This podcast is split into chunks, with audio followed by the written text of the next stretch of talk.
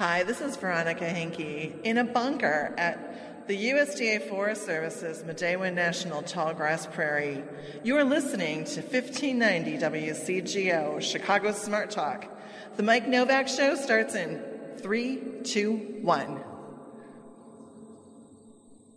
Why'd you come out here? Well, because all my life I wanted to be a farmer.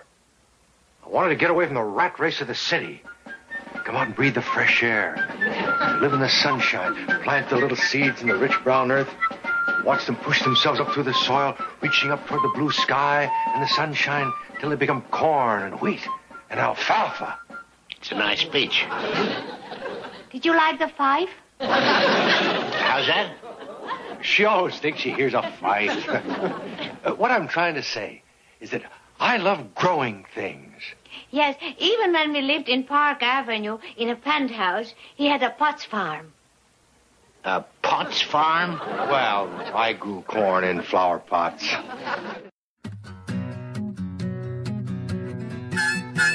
It's the Mike Novak Show with Peggy Malecki. Green, gardening, and environment radio, flavored with a dash of humor. Welcome to intelligent, irreverent talk about plants and the planet they grow on. Your questions, comments, and participation are always welcome at 877-711-5611. Good planets are hard to find. Temperate zones and tropic climes. And true currents and thriving seas. Wind blowing through breathing trees. Strong ozone and safe sunshine. Well, good planets are hard to find. Good planets. This week's show is brought to you by Happy Leaf LED Grow Lights, USA made with a 5-year warranty. Jumpstart your plants with better light. And by Sitka Salmon Shares, bringing responsible and sustainable wild Alaskan seafood direct to your door. Good planets are. And here they are, Peggy Malecki and Mike Novak.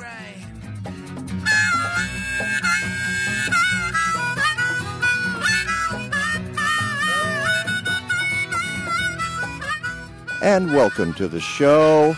We're very happy to be indoors this week because it's coming down pretty good outside. It's a little soggy out of doors. I know, but you know, timing is everything. Last week we were at Midewin National Tallgrass Prairie, and boy, did we have a great time. Boy, was that fun. You heard at the top of the show, Veronica Hinke from the USDA Forest Service giving the show countdown from inside a bunker. We were very near there and out on the prairie, and a lot of great folks came by and said hi, and we got to do it again. Yeah, you would just go out. So as long as it's not raining, we're fine with that. And by the way, I want to thank the crew here, Randall and Andrew and Ellie, who were behind the scenes last week. We didn't give you your props at the end of the show because we ran out of time, but they were the reason we were able to put it together. And the podcast goes up this afternoon. And I will just say there's a few little breakups in the first part, but then everything sort of calms down, and we were very pleased with the way it went. Sometimes, it was all about the phone connection. It was all about the cell line. When you're broadcasting from the middle of a prairie, it comes and goes sometimes. Those things happen. So welcome to the show. And today, each week there's something different. We have a couple of folks in the studio. If you're watching live on Facebook, you're thinking, who is that? And that, on my left, your right, is Mark. Now, how do you pronounce your last name, Mark? Dvorak? Yes. Okay. Yeah. No, not the Dvorak. Well, either one's acceptable. Did your family ever use Dvorak? No. I got introduced one time at the University of Chicago at an event, and the woman said, how do I say your name, Dvorak or Dvorak? And I said, well, my grandpa always said Dvorak. She goes, okay. And then she introduced me and said, our next guest is a young man who doesn't even know how to pronounce his own name. People have been saying that about me for years. Yeah, it's been like that. Nowak, no vac, no wak, no waka waka waka. Whatever. I'll take. Kind of like my last name too. It doesn't get spelled properly or said correctly most of the time. And Stephanie is also in the room with us. And how do you pronounce your last name? My last name is pronounced Schroth. Schroth. Yes. So Mark Dvorak and Stephanie Schroth. And now that we've got the names correct, that's all the time we have, folks. All right. Back out in the rain. And Mark has his guitar. Sure. Pick that puppy up there, Mark. Right. What you need to know about Mark is that he's kind of... I have to say it. He's an icon. He's an icon in Chicago. He's been around a long, long time playing music, playing guitar, playing banjo, writing songs, singing songs, being part of the community, the musical community, a teacher at the Old Town School of Folk Music, which is not even in Old Town anymore and hasn't been for a long time. And what else? What am I missing? Oh, that's plenty. Because it goes on and on and on. You could go to his website, which I have linked at mikenovak.net.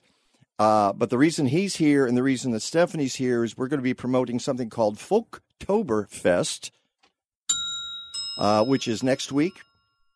Do you want to hit those? I'm getting closer. I love the bell. Yeah. You can do that on the guitar, though. Yeah, you could do something like that, right? Well, we're about to break. Here, have a bell. We're about to break, and so let's play a little something as we go out. Next, we're going to have our the Wisconsin Vegetable Gardener, which is Holly and Joey Baird. We're going to talk your veggie questions, but Mark and Stephanie are in the studio for the first hour at least, and we'll get to Folktoberfest and play some music and have some fun today. We're very, very pleased that they're here. Are you making that up as you go along? Yes. D major. Chord change. Maybe you'll all sing with me. Inch by inch. And we'll finish it later. We'll be right back. This is Peggy Malecki. The end of summer doesn't mean the end of growing season. That's when I bring tropicals, scented geraniums, and herbs onto my porch, plug in my Happy Leaf LED Grow Lights, and watch them thrive all winter long. 50,000-plus hour minimum lifespan, 5-year warranty, USA made. Go to happyleafled.com and save 10% on purchases above $100 when you use the code MIKE. Happy Leaf LED Grow Lights, summer light in the middle of winter. From boat to doorstep. You can have the best in premium and sustainable Alaskan seafood right here in the Midwest. Sitka Salmon Shares is an Alaskan community-supported fishery, or CSF, comprised of small boat family fishermen from southeast Alaska. They're supported by 4,000 CSF members, and you can be one, too. Sign up at sitkasalmonshares.com to receive fresh Alaska salmon, whitefish, and more in shares ranging from 3 to 9 months. Use promo code MikeNovak18 for $25 off. Go to sitkasalmonshares.com. Are you looking for a new ride? Ready to leave gas stations in the dust and speed down the highway 0 to 60 in under 3 seconds? Well, here's your chance. The Illinois Solar Energy Association is raffling off a 2018 Tesla Model X, the award-winning all-electric SUV, and only 2,500 tickets will be sold. Come on, we all know fossil fuels are going the way of the dinosaurs, but you don't have to. Switch your ride to an electric car by entering the 2018 Illinois Solar Energy Association raffle. All it takes is one ticket for $100 or increase your chances by getting 4 tickets for $300 at illinoisolar.org. So bury your fossil fuel car, go green with Tesla, and be part of a cleaner tomorrow. All raffle proceeds will fully benefit the Illinois Solar Energy Association, a nonprofit working to advance solar energy development throughout the state of Illinois. Winner will be drawn at the ISEA member meeting on December 6, 2018, and does not need to be present. Anyone in the continental U.S. is eligible, so get your tickets, the rules, and other small print details at illinoisolar.org today. That sound you hear is my time machine letting me know it's time to return to our own world. This is your talk, WCGO. Hang on. Inch by inch, row by row, gonna make this garden grow. All it takes is a rake and a hoe and a piece of fertile ground. Inch by inch, row by row, someone bless these seeds I sow. Someone warm them from below till the rain comes tumbling down. Pulling weeds, picking stones, we are made of dreams and bones. I feel the need to grow my own, and the time is here at hand. Grain for grain, the sun and rain, weave my way through nature's chain, tune my body and my brain to the music of this land. Let's sing together. Inch by inch, row by row, gonna make this garden grow. All it takes is a rake and a hoe and a piece of fertile ground. Inch by inch, row by row, someone bless these seeds I sow. Someone warm them from below till the rain comes tumbling down. Dig your rows straight and long, sow your seeds and sing your song. The good black earth will keep you strong if you give her love and care. That old crow watching hungrily from his perch in yonder tree. In my garden I'm as free as that feathered thief up there. Welcome back to the Mike Novak Show with Peggy Malecki. That is Mark Dvorak. And we'll be talking more to him in a little bit about Folktoberfest next week, sponsored by Music and Potlucks. And Stephanie is here in the studio as well, and it will be part of the Oak Park Arts District presentation. And we'll talk about that in a little bit. But right now we have a couple of our friends on the show who appear regularly, and let's bring in the Wisconsin Vegetable Gardener, and I say that singular, but it's two people, Holly and Joey Baird. How you guys doing this morning? Good. How are you? Doing good. Good morning. It's like talking to mom and dad, kind of. I back in the day when I was on Gargantua Radio down the dial, I would occasionally have mom and dad on the show, and they actually a couple of times sang Polish Christmas carols. You guys, and it makes me think of it because you guys are on separate lines there. Of course, my folks would get on the extension, but I think it's funny that we call you on different lines to have you guys. Are you guys anywhere near each other this morning? No, we're not. No, we're not. Not this morning. So that's why we're doing it. Okay. Will you sing a Polish Christmas carol for us if I ask? I don't know anybody. Yeah. Oh, okay. No, sorry. Well, that's not going to happen. You don't want me to sing. Okay. Well, we've got you don't want that. No. Mark is horrified here in the studio because he thinks anybody can sing, right? Well, all you do is you open your mouth, you let the words out, and there you go. And it doesn't matter. And people do it in church all the time. So we love it. And in the shower and wherever else. Do you guys often have musical guests come in and play play your way into a show segment about veggies? Not yet. We haven't. No. You got to do that. Bring in some live music. It's really fun. This is a great way to go, and it's very inspiring on a Sunday morning. So hey, you guys, what's down here this morning? It's rainy. Soggy. It's soggy. It's going to get coolish by the end of the week. It's going to get really coolish. Rick DeMaio will be telling us about that later. But apparently by next weekend, we're going to be in the 50s down here for daytime highs. So things are changing in your vegetable garden, aren't they, Joey?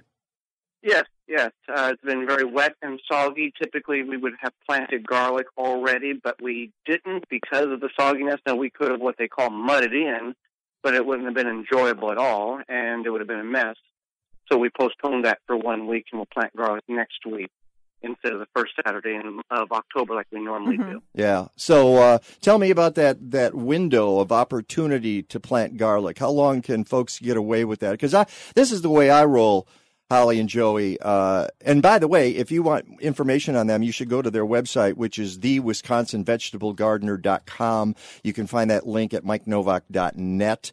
I want to make sure folks know that you have videos and audios and advice on gardening in the upper Midwest. And folks can take advantage of that anytime by going to your website or listening to your radio show, which is on Saturday mornings for what, another couple of weeks? Until the end of October. Yeah, until the end of October. In Milwaukee at WNOV, right? 860 AM and 106.5 FM. So we've got all that out of the way. So when I garden, I'm always trying to figure out what I can get away with. All right, how late can I plant something? How early can I get away with it? How long before I harvest, before it just turns into mush or whatever else? So what about garlic? How late can you plant garlic in the fall? As long as the soil can be worked, you can get it in the ground. If you can chisel it in the ground, you're good. The rule is, or the unwritten rule is, you want to get it in the ground about 30 days before your first hard freeze. That'll allow the garlic clove to root, get developed under the ground. You might have a little surface growth, and then it goes into dormancy. That's the general rule. Some people will plant it in the spring. We had tried that this year with some success, but it's best to plant it in about 30 days before the ground freezes to allow that development of the roots, and then it'll go into dormancy, and then it'll sprout as soon as the soil warms in the spring. So tell me about your spring plantings. You say you had some success with that. What do you mean? We had very small bulbs. What was that, Holly? It was, as Joy had said, it was very small. The bulbs were small, so we had some success, but it wasn't.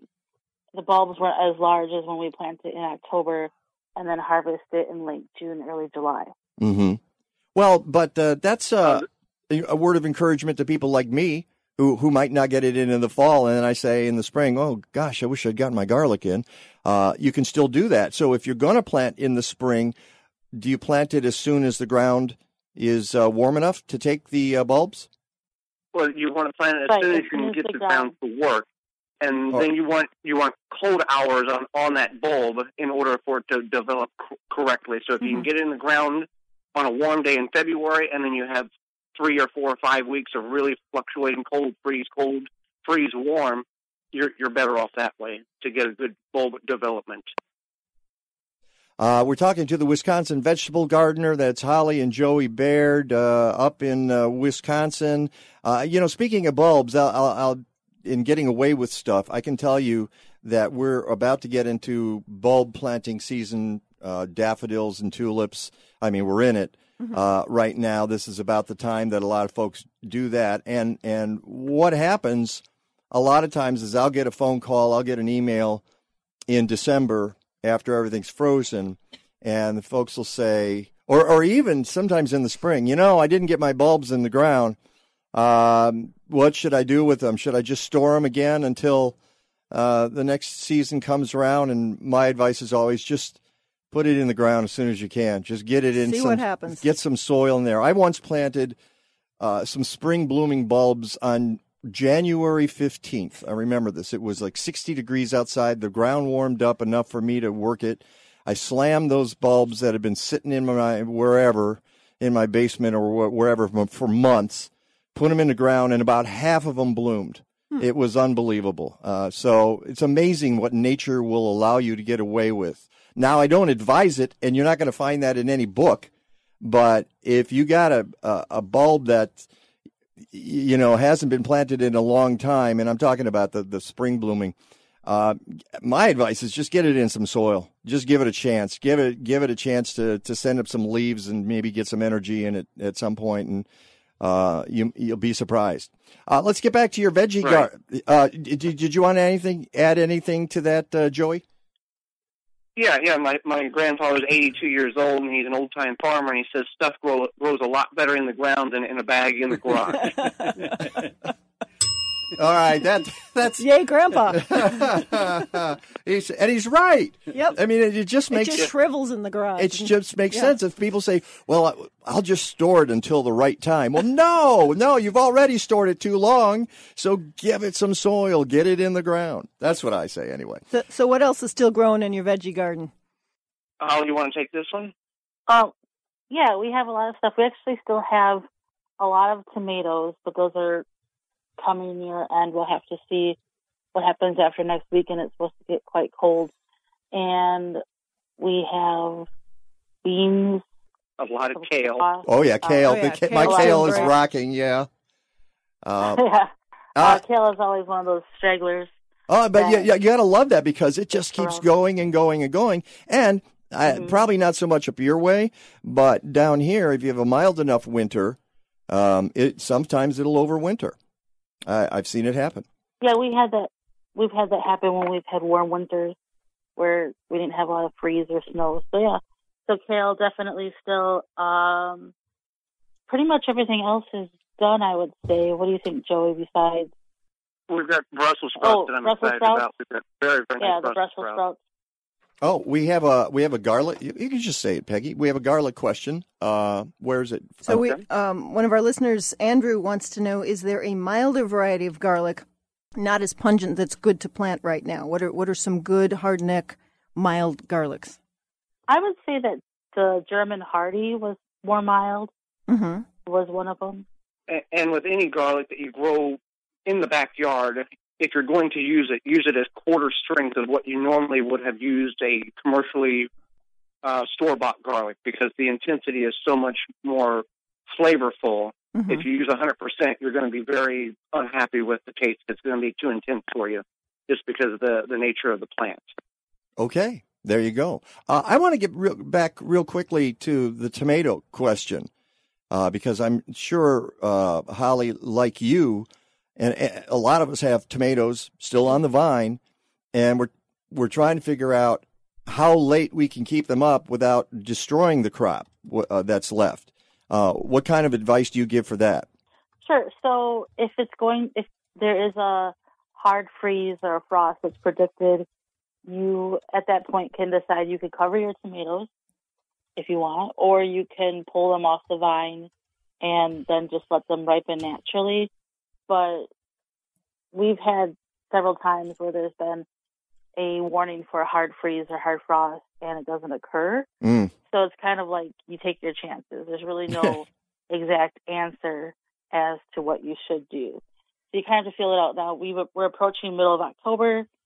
We'll probably just have to pull the tomatoes off the vine. Mm-hmm. But if it was like mid-September, most of the time you're okay. Yeah, so you're in that period where you really got to pay attention to the weather, look for the hard freeze. With us in the city of Chicago, and probably in Milwaukee, 90 miles north, things are different. But in an urban area, you get to buy a few degrees there. Usually if it's going to be frost out in the burbs, I don't worry about it, because with the heat island effect, I'm in the middle of the city, and I usually just let things go. Mm-hmm. But, Peggy, that's a little different up your way because you're Highland Park, so that's... Although being close to the lake, we get the frost later typically. As well. Yeah. I was going to say that. They always say, like, the inland areas are safer as opposed to the outer line areas as well. Right. But doesn't it also get to the point where the tomato plants just aren't going to grow any further when it's so chilly? Yeah, they are tropical plants. They're going to stop growing, stop putting on flowers, et cetera. So that's, we're definitely getting to that point now. Well, yeah, and I think the most... Winter tomatoes, you can pull them out, pull them off, and then move on to whatever else you're doing. Same with the peppers. Well, yeah, and all I'm saying is that I think most of us are looking at our plants at the tomatoes that have some kind of size to them. And saying, please ripen, please ripen. Yes, please. And any day now, you can go ahead and do that. Hey, listen, we just got a couple of minutes, so... Tell me what you guys are doing in terms of soil prep, looking ahead to the winter and next spring right now. Go ahead, Holly. Oh, every fall we take the leaves that have fallen, and we put them on our garden bed. We don't do much with them. We used to shred them, but now we don't really have time for that. So we just place the leaves on the different portions of the garden, and then they break down over winter. They add nutrients to the soil, and then in the spring, if we have, like, say we started with 3 feet of leaves over that area, by the time spring comes around, they're down to maybe 6 inches to a foot because of how they break down over the winter with everything. Do you want to add anything to that, Joey? And when we talk about bringing leaves in, we bring leaves in. Last year we calculated we brought in about 2,000 pounds of untreaded leaves from our property, the neighbor's property, the street. Wow. We just brought it in and just heaved it over the garden bed. And then in the spring, when we're going to plant, we move the leaves back, plant our starts, if that's what we're planting, and then bring the living mulch, which is the leaves, back and let it break down. And by June, you can't even tell we did anything because it fed the soil all spring long. Yeah. And leaves, of course, are one of nature's greatest natural resources. Take advantage of it, folks. And something they're free, too. Yeah, they are, especially if your neighbors are trying to throw them away. Grab them. Bring them into your yard. And the other thing you can do is, if you're not gardening and tilling into anything or you're covering a garden bed, just leave them where they fall in your yard and insects overwinter. Holly and Joey, thank you so much. We're going to talk again soon. The WisconsinVegetableGardener.com. Take care and have a great Sunday.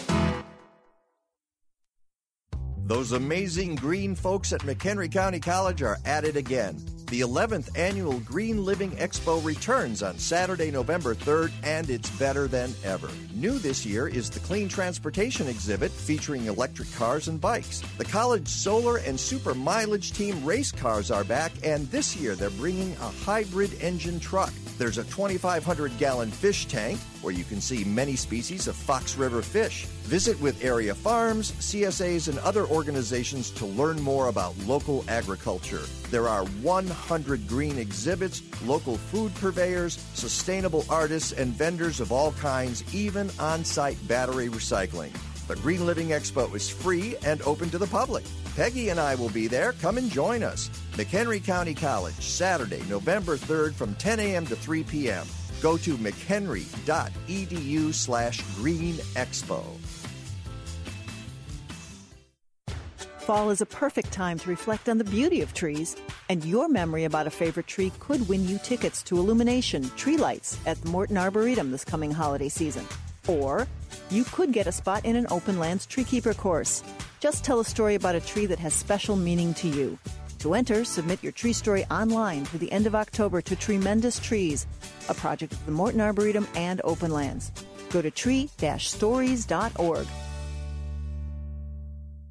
If you're a landscaper, educator, administrator, or even a homeowner who's figured out that a couple of junipers and a lawn ain't sustainable, the 2018 Impact Conference is for you. Presented by the Illinois Landscape Contractors Association, this day-long event looks at how plant communities, soil, natural lawn care, stormwater management, and designing for habitat are long overdue parts of smart landscaping. Impact is October 16th at the Chicago Botanic Garden. Go to ilca.net/impactconference. You're listening to Weekends on WCGO. Check out our Facebook live stream brought to you in part by our exclusive signage partner, Fast Signs of Lincolnwood. Located at 3450 West Devon Avenue, visit them on the web at fastsigns.com/80.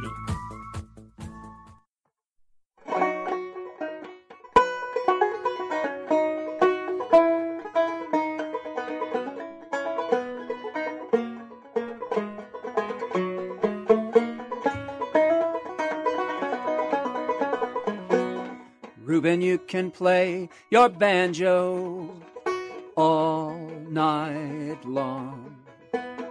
We've been waiting all your life just to hear you play your song. Reuben, you can play your banjo all night long. We'll be setting around the fire just in case we can play along. When I was just 16, I had a little dream about playing on my daddy's banjo. Oh, when I picked it up and it made a sound, I found I couldn't let the darn thing go. You know, it felt so good. I knew that I could play to let the music flow. Oh, I would hit those strings just to hear them ring when I played my old banjo. Oh, Reuben, you can play your banjo all night long. We've been waiting all your life just to hear you play your song. Reuben, you can play your banjo all night long. We'll be setting around the fire just in case we can play along.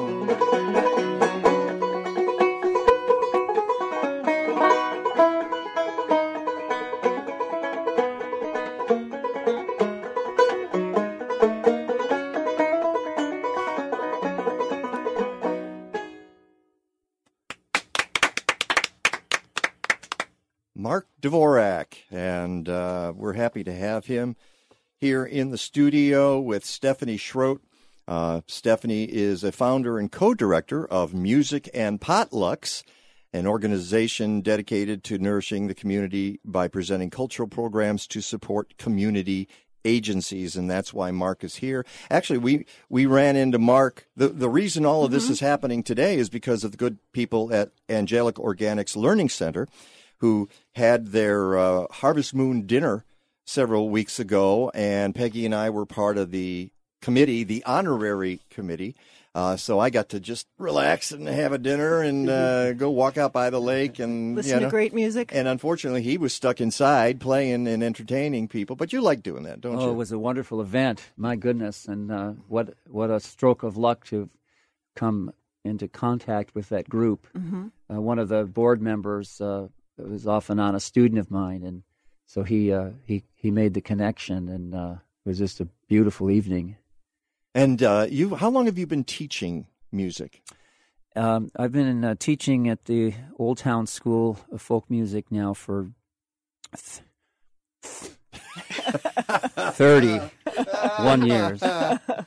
Yeah, well, I've been playing softball longer than that, yes, so there you go. Yeah. Well, and I don't think we said it on air. I think we were talking on Facebook Live before we actually went on that Mark and I know each other from softball days with the Chicago Theater Softball League. And what I asked him off air was, how does a guy who makes his living playing musical instruments with his fingers go out and play 16-inch softball with no mitt? I mean, I know people who have fingers that are turned sideways because of that game. Yeah. Are you okay? I'm better. Yeah. When you're a kid, you play ball, and then you get a little older, and your brain sees the ball, and your brain says, "Go get it," and your body says, "Let's talk." But it was fun. I love the game and love the people on our team, and it was a fun time. Remember what team you were on? And it was no, I don't remember the name of it. And it was, but I enjoyed it. And I should mention to people in other parts of the country who are listening to this, and there are some, because we're in various cities around the country now. A lot of you have no idea what 16-inch softball is. Mm-hmm. It's a big sucker, and you don't wear a mitt to play it. Well, but that's the one thing that changed in the theater league is women are now allowed to use mitts, which is really fair because their hands are smaller generally. Yeah, and it really evened up the game, and it's a lot more fun. It was fun that way. Mm-hmm. And so so if you take a ball the wrong way, first of all, you either sprain it or you break it or you just move it sideways. Mm-hmm. And I've watched people just boop, pop their finger back out. Ow. There's a few owies there, so that's the whole 16-inch softball culture. But the other culture we want to talk about is Folktoberfest. Which is the second year. Yes, Stephanie, and tell us first of all a little bit about Music and Potlucks, and then let's go into Folktober. Okay, well, some friends and I were talking after the presidential election, and folks seemed to be wanting to get together, and we were trying to figure out a way to bring people together and to find some comfort in each other. And so we talked about music. And at that time, Mark was posting on Facebook about sing-alongs he was performing at in Wisconsin, I think. And so I sent him an email and asked if he would be interested in helping us out with a sing-along. And that's how our first event started, and we just decided to keep going with it. And it's for a great cause. You're helping folks who need food get access to food. Tell me about some of the organizations you're working for.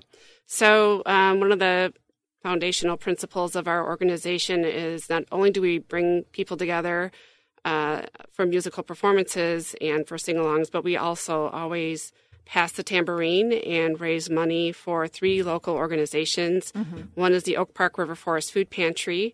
The other is Housing Forward, which is a homeless shelter, and they also work to help people find housing. And the other is the Oak Park River Forest Community Foundation. There's a fund there called the Songs for Peace and Justice Fund, which provides funding for local musicians to play for our neighbors who utilize social service agencies in the Oak Park River Forest area. That's fantastic. Now let's get into some of the specifics here. Maybe, Mark, you can help us with that, because I imagine that these a lot of these musicians are people you've played with before. Yes, even you can even grab the and grab the cheat sheet there. There's a cheat sheet. We got a press release. We're set. Well, you know, if anybody blanks, somebody will pick up the. Thank you, Mark. Yeah. Can we hire you just to come in here and do that on Sundays? Is that? I'd love it. All right, fantastic. Get donuts. Well, if Andrew comes through next week, Mark will be back. So Friday, October 12th, we start at the District Kitchen and Tap, which is at 220 Harrison in Oak Park. The FTF Acoustic Jam. What is that? Folktoberfest Acoustic Jam, and it's kind of a takeoff of our weekly gatherings at the Old Town School of Folk Music, and we get together on Tuesdays at this neat little pub next to the school, and every Thursday at the Old Town School, and everybody's welcome to bring their instrument. We invite people who don't play instruments but want to sing along, and if you just want to listen, you're sure welcome to come. And I guess I'll be kicking things off and trying to involve people in some familiar songs, things like "This Land Was Made for You and Me," and things that people might already know. And everybody's welcome to bring a song that they love, a song that others can join in on, and that happens in a kind of a new place in Oak Park, the District Kitchen and Tap, a neat kind of pizza fire oven. What do they call it?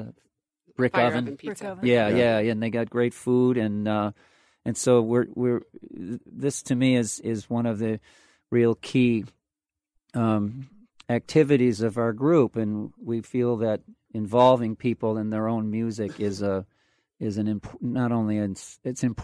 for people to have a place to connect with one another. Well, and to feel safe doing it. That's right. You know, and if you've got 50 guitars in the room, yep, you're not worried you're going to hit the wrong chord at some point, right? No, we welcome it, and some people bring their songbooks and song sheets, but mostly we just go by things we already know and things that are simple to pick up. And beginners are welcome. Beginners are especially welcome. Mm-hmm.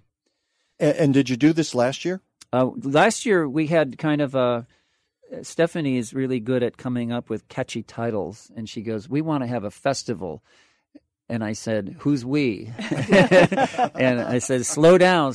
And we wound up doing a one-day event last year for Folktoberfest, and it turned out we did some classes at the, what church was that? First United Church of Oak Park. We had tiers of classes, and then a big jam session in the afternoon. Wow. And then we had a nice little picnic lunch at Stephanie's home, and then an evening concert. And you realized that you just couldn't hold all this talent in one day. You had to have a second day, and so you brought that in. Yeah, that's how Stephanie thinks. And our events are never the same. So we've got 2 minutes. Let's go quickly through the other two. Saturday, October 13th at Val's Halla Records at 239 Harrison, the Folktober Showcase Concert. It also features a $7.34 supper. I should know what that is. I don't. Can you explain that, please? I'll try my best. The name of the group is $11 Supper, and it's three women, and one of them, Amanda Heelan, lives in Nashville. So when there's only Samantha K. Mills and Michelle Billingsley in town, they did the math. $7.34. They're very cute. Yeah, that's right. They're very cute and they're very talented. So they're going to have their duet. Acoustic Neighbors is a lovely ensemble. Stephanie plays the bass in that group. Oh, and you're a gardener. You brought in some of your own produce today. Oh, yeah. Stephanie does it all as well. It's just the start. She's wonderful and an enthusiastic supporter of all things good. Then on Saturday, October 13th, the Buzz Cafe, 905 South Lombard, $20 to benefit Music and Potlucks at 6 p.m. Drop Note String Band. Yep. And then 7 p.m., a tribute to Pete Seeger. That's right. The Drop Note String Band is Oak Park's favorite, and they'll be playing during dinner at the Buzz. The Buzz Cafe has created a special menu for the event, and after dinner, we have our tribute to Pete Seeger, and all of that. That's our fundraising event. So tickets are $20. $20, yep, at Brown Paper Tickets. And we will be passing the tambourine. And I have that link to Brown Paper Tickets on my website, MikeNovak.net. All right, when we come back, we're going to have to hear a little Pete Seeger, right? Yes, sir. All right, Mark Dvorak. It's the Mike Novak Show with Peggy Malecki. We shall return. Have you ever walked into a hair salon and been overwhelmed by the smell of chemicals? Well, that's never going to happen at Organic Roots Ego Salon. They use only the safest, most natural professional hair products available to make sure you get great color results that last and won't harm the environment or you. Their salon products and services are free from ammonia, formaldehyde, and other toxins typically found in hair color, perms, and keratin smoothing treatments. Organic Roots also offers a complete menu of safe straightening treatments, including the non-toxic Magic Sleek and Saison Keratin Smoothing products that let you shampoo the same day. They even repurpose hair clippings, recycle product containers, and use LED lighting. Now that's green. Walk into 21st Century Hair Care for women and men at Organic Roots Eco Salon, 3417 Dempster in Skokie. Book your appointment at organicrootsecosalon.com or call 847-423-2653. Health and beauty. You no longer have to sacrifice one for the other. Being a meteorologist, you see things daily that can be related or not related to climate change. And then you separate that from the climate science and the social policy. So it's almost like teaching three classes. The meteorology, which is short-term, the climate, which is long-term, and then the policy, which is government, whether or not it's federal, state, or local. I'm meteorologist Rick DeMaio. Stick around for some more insight into weather and climate on WCGO 1590, Chicago's Smart Talk. Stay in touch with The Mike Novak Show. Find us on Facebook at The Mike Novak Show. Use the Twitter handle at Mike Now. Send us a photo on Instagram at The Mike Novak Show or write to us, Mike at MikeNovak.net. Speaking of the website, podcasts and blog posts are available every week at MikeNovak.net. And while you're there, sign up for those posts and our newsletter on the homepage. And please, support the sponsors who support us. Look for logos and specials at MikeNovak.net. Hi, this is Ron Calgill from Mighty House. We're on every Saturday from 7 to 10 a.m. right here live on 1590 WCGO.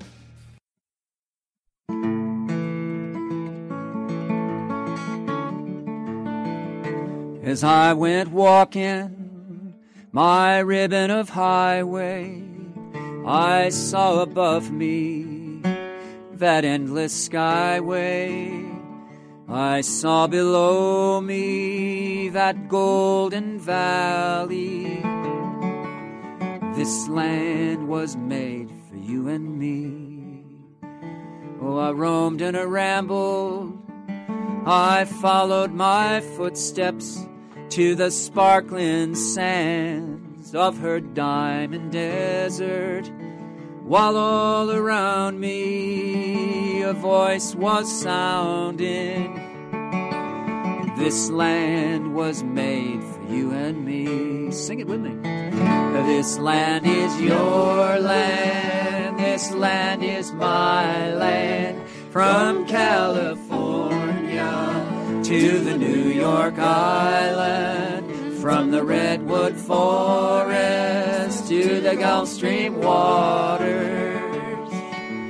This land was made for you and me. One bright Sunday morning, in the shadow of the steeple, by the relief office, oh, I saw our people. They stood there hungry, and I stood there wondering if this land was made for you and me. One more time now. This land is your land, this land is my land, from California to the New York Island, from the Redwood Forest to the Gulf Stream waters. This land was made for you and me.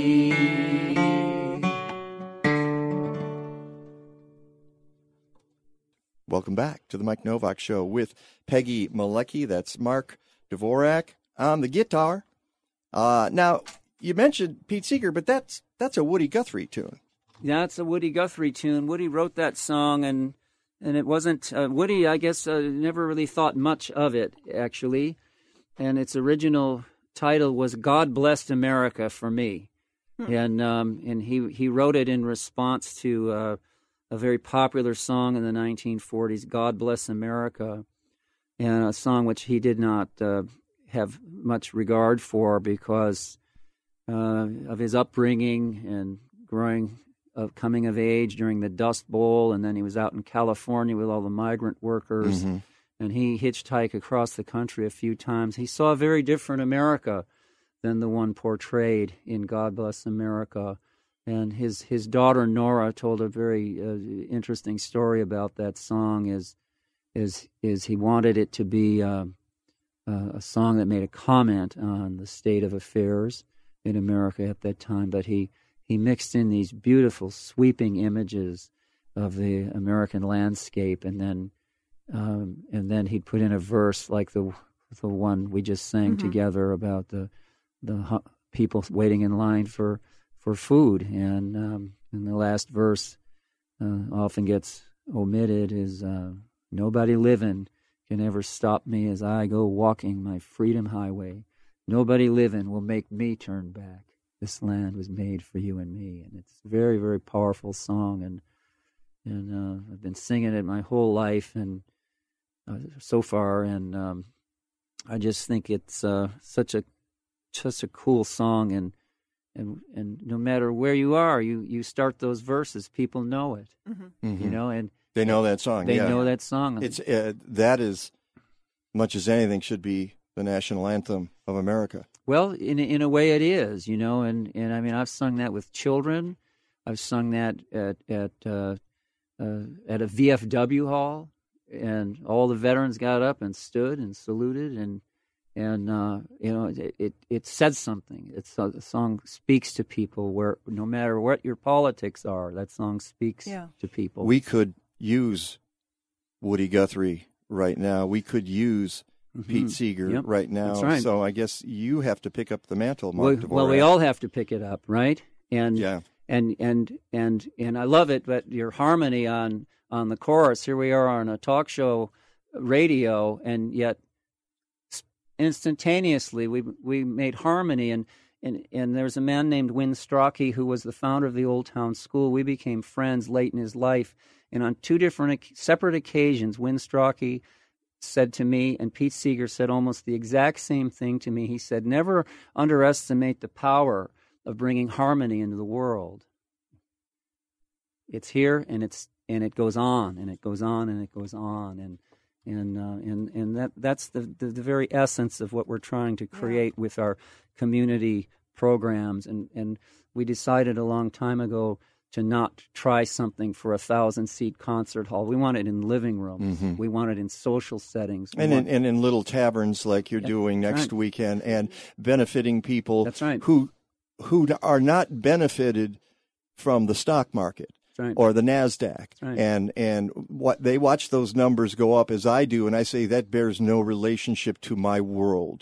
I don't know what that means. That you might as well be speaking in a foreign language because I don't understand. It does not compute because I know what is happening to people in our country and how they are suffering, and we need to step up and change that. Yes, and you know, the reality is I can't fix it, and you can't fix it, but we can all identify what's the opportunity that we can go in mm-hmm. and help someone, make a small change. And so I think this is really the future of folk music in living rooms. Is living room music and community music is the new musical revolution. And we try to put our programs in places where people already go. And instead of having them come to a theater or something, people are already at the Buzz Cafe. It's a very popular spot. And then on October 13th, we're doing this. Mm-hmm. And again, if you want more information about Folktoberfest, next October 12th and 13th, that's next weekend, Friday and Saturday, Go to my website, MikeNovak.net. You can also, well, just go there because you got the links. You got the brown paper tickets. Yep. It's all there. Stephanie, I want you to have a couple words before we finish this up because you deal with these people on an everyday level as well. So maybe talk a little bit about the power of music and community to change lives. Well, we've seen it firsthand when we bring music to the Oak Park River Forest Food Pantry or to Housing Forward, our homeless shelter dinners. It's kind of amazing how it transforms a space and it helps people to feel at ease. And to what you were speaking about before, I think this population is just generally overlooked and definitely undersupported. And if there's anything that we can do to help people feel at ease, this is what the music does for them. So. And we have other organizations on the show and talk to them, and none of them ever comes on and says, "Well, this is great because the number of people needing food and shelter and help is really drastically declining." Mm-hmm. I never hear that. No. What I hear is it's going up, and it's always going up, and that's sad. That's right. And that wasn't very profound, but it is. No, sad. It's the truth, mm-hmm. and. Stephanie, by the way, is on the board of the Oak Park River Forest Food Pantry, mm-hmm. and her colleague, Betsy Backus, is the president of the board. She's the president of the board. And our other friend, Liz Zeal, mm-hmm. is our quartet of people who make up Music and Potlucks. And I'll tell you what. And I'm going to have you pick up that guitar before we get out of here. Because these three women are hard to keep up with, let me tell you. They have a vision. They get things done. And I'm only pointing to you because we've got about 30 seconds here. And I want you to play that song, It'll Be Better When It's Better.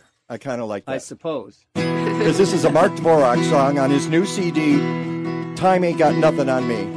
The sky's falling down and the creek is coming up. That old rickety bridge, Lord, is running out of luck. Nothing left to do but let the river overflow. It'll be better, it'll be better, it'll be better when it's better, I suppose. It'll be better, it'll be better, it'll be better when it's better, I suppose. The times are getting harder and the money's getting tight and the cost of living's killing me. Nothing's going right now. The polar cap is melting and the desert's gonna blow. It'll be better. It'll be better. It'll be better when it's better, I suppose. It'll be better. It'll be better. It'll be better when it's better, I suppose. When I was a little kid, I did what I was told. Now I go to work each morning in a corporate blindfold. I'm feeling like it's getting late. The gate is gonna close. It'll be better. It'll be better. It'll be better when it's better, I suppose. It'll be better. It'll be better. It'll be better when it's better, I suppose. I dug myself a hole and I fell right in. A man comes along asking me where I've been. He said he never really cared, he just lets the four winds blow. It'll be better, it'll be better, it'll be better when it's better, I suppose. It'll be better, it'll be better, it'll be better when it's better, I suppose. I sat down and wrote a letter to the president and I asked him where the hell he thought the Constitution when he tweeted me this afternoon. He said he didn't know. It'll be better, it'll be better, it'll be better when it's better, I suppose. It'll be better, it'll be better, it'll be better when it's better, I suppose. Picking at the scab is never gonna make it heal, and every broken bone will teach you how it's really gonna feel. The sun is gonna rise again, the rooster's gonna crow. It'll be better, it'll be better, it'll be better when it's better, I suppose. It'll be better, it'll be better, it'll be better when it's better, I suppose. Oh, the sky is falling down and the creek is coming up. That old rickety bridge, Lord, is running out of luck. Nothing left to do but let the river overflow. It'll be better, it'll be better, it'll be better when it's better, I suppose. It'll be better, it'll be better, it'll be better when it's better, I suppose.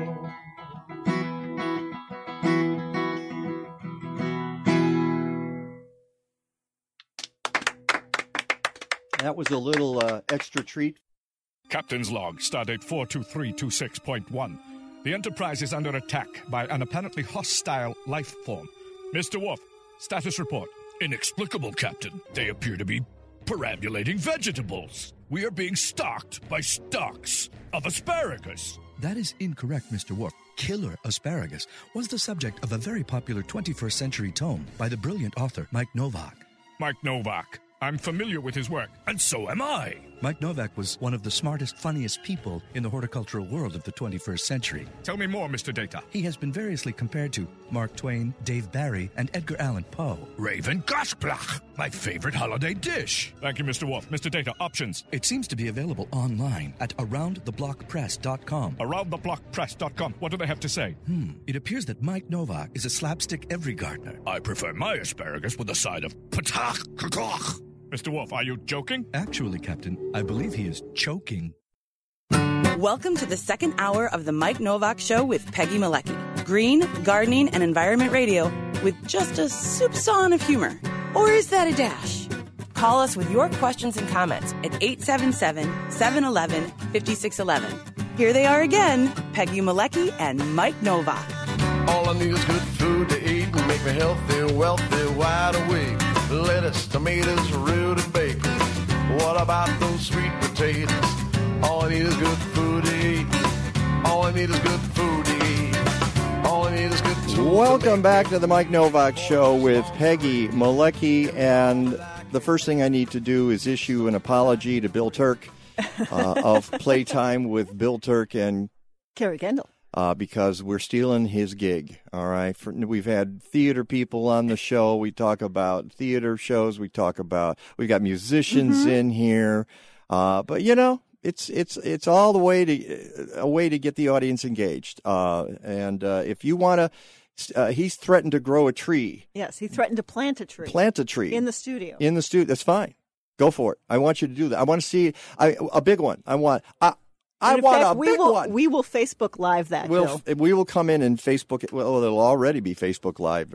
By the way, you can catch Playtime with Bill Turk and Carrie Kendall this afternoon at 1 p.m.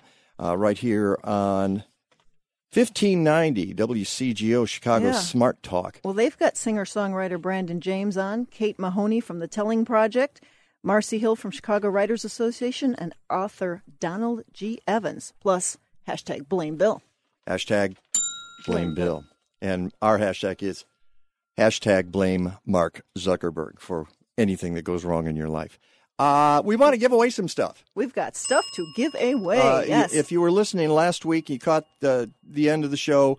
We had Kelsey Shaw on from Possibility Place Nursery in Monie, Illinois. By the way, Peggy and I made a side trip after the broadcast to go out to Monie and visit Possibility Place, and we got a ride in. What was that contraption we rode in? A Kubota. A Kubota, which I've never heard of, and I can't remember, so I don't know. As opposed to kombucha? Right, exactly. Why do you know what a Kubota is?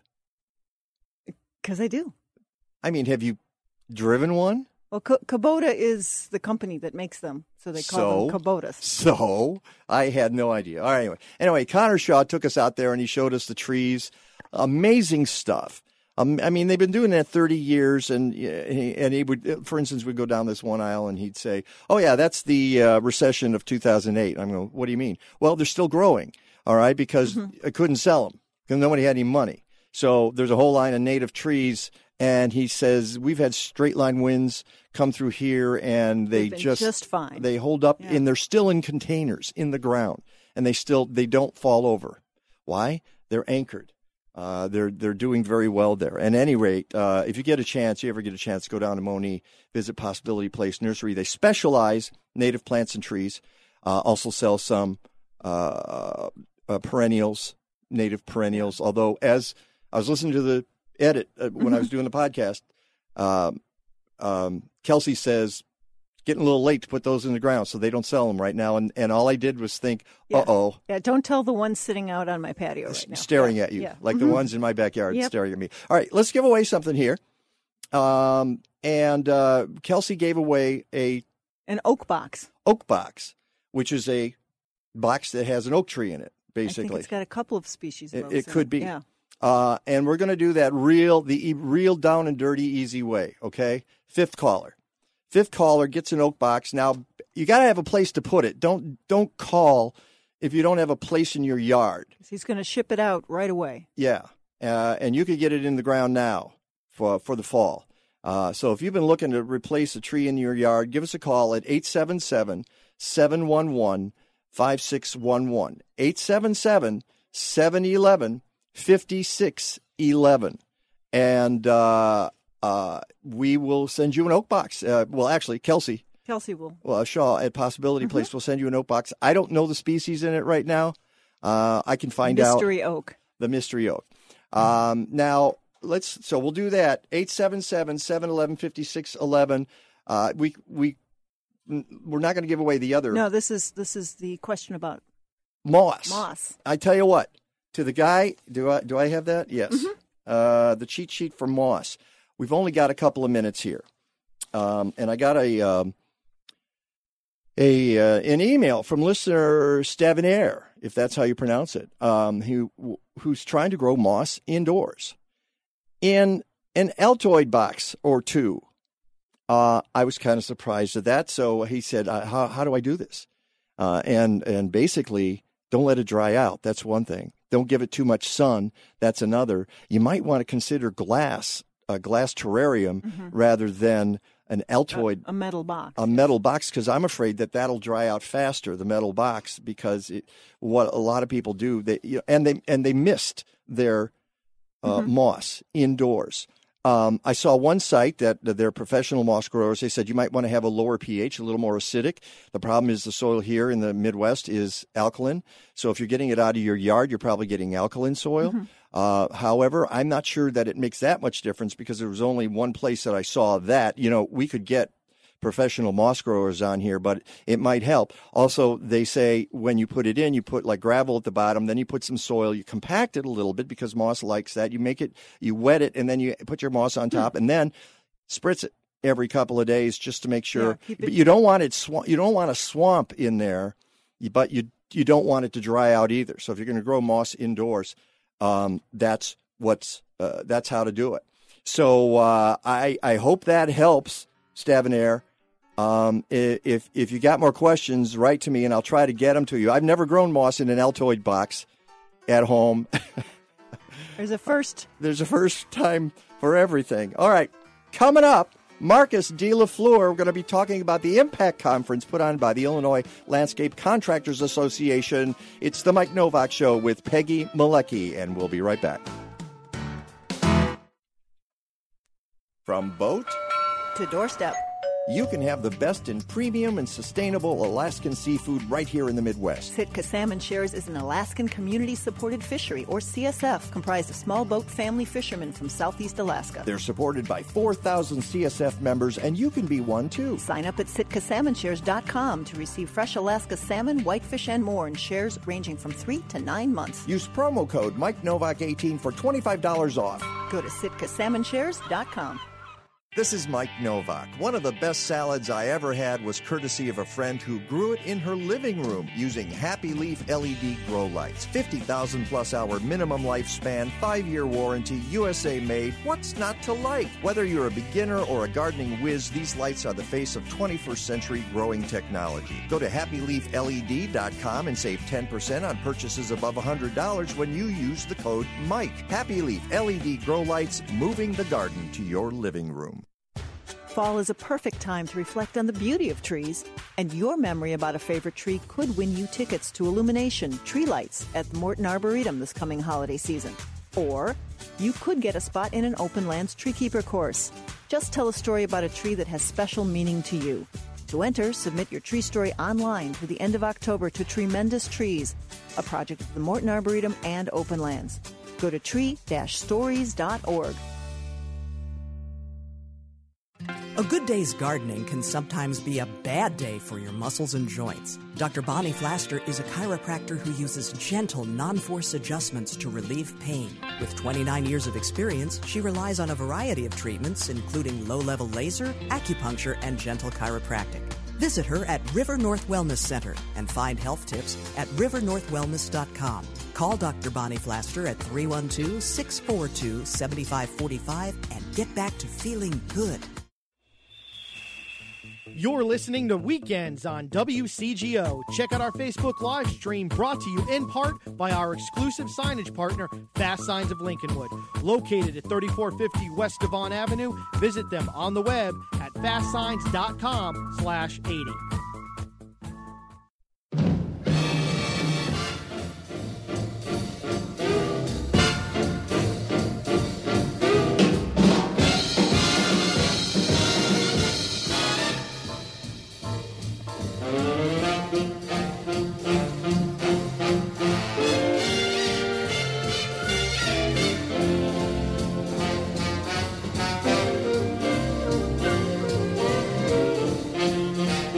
In Kalamazoo. Welcome back to the Mike Novak Show with Peggy Malecki. And we're very pleased to welcome back, I think you might be, no, maybe not, you're one of the two people who has been, no, you're probably the longest person between visits to the show. Marcus De La Fleur is with us in the studio, and the last time you were on the show was back when I was at Progresso Radio.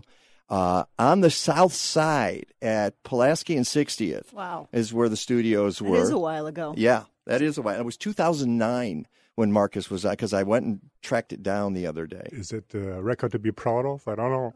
No, we need to have you back more often. I've thought about you over the years because you deal with the issues that we talk about on the show all the time.